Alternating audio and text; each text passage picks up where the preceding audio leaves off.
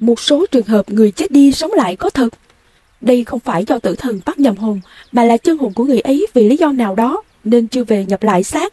Có khi chân hồn người ta vì đang đi chơi ở đâu đó chưa về kịp, hoặc là bị một thế lực nào đó bắt hồn làm âm binh, chân hồn bị tổn hại nên không về kịp. Có khi một phần thần thức lỡ đi chơi quên đường về, hoặc do bị một lực tác động quá mạnh khiến cho không nhớ đường về, không thể trở về. Khi ấy người sống sẽ bị khờ khờ, hơi ngơ ngơ. Càng mất nhiều phần thần thức này thì càng trở nên khờ khạo, si ngốc như đứa trẻ con mấy tuổi vậy.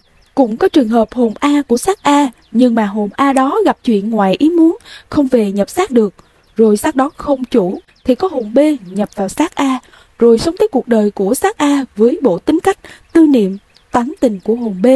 Nhưng việc như thế rất hiếm xảy ra, nếu có thì hồn B và xác A đó cũng sẽ sớm phân tách ra.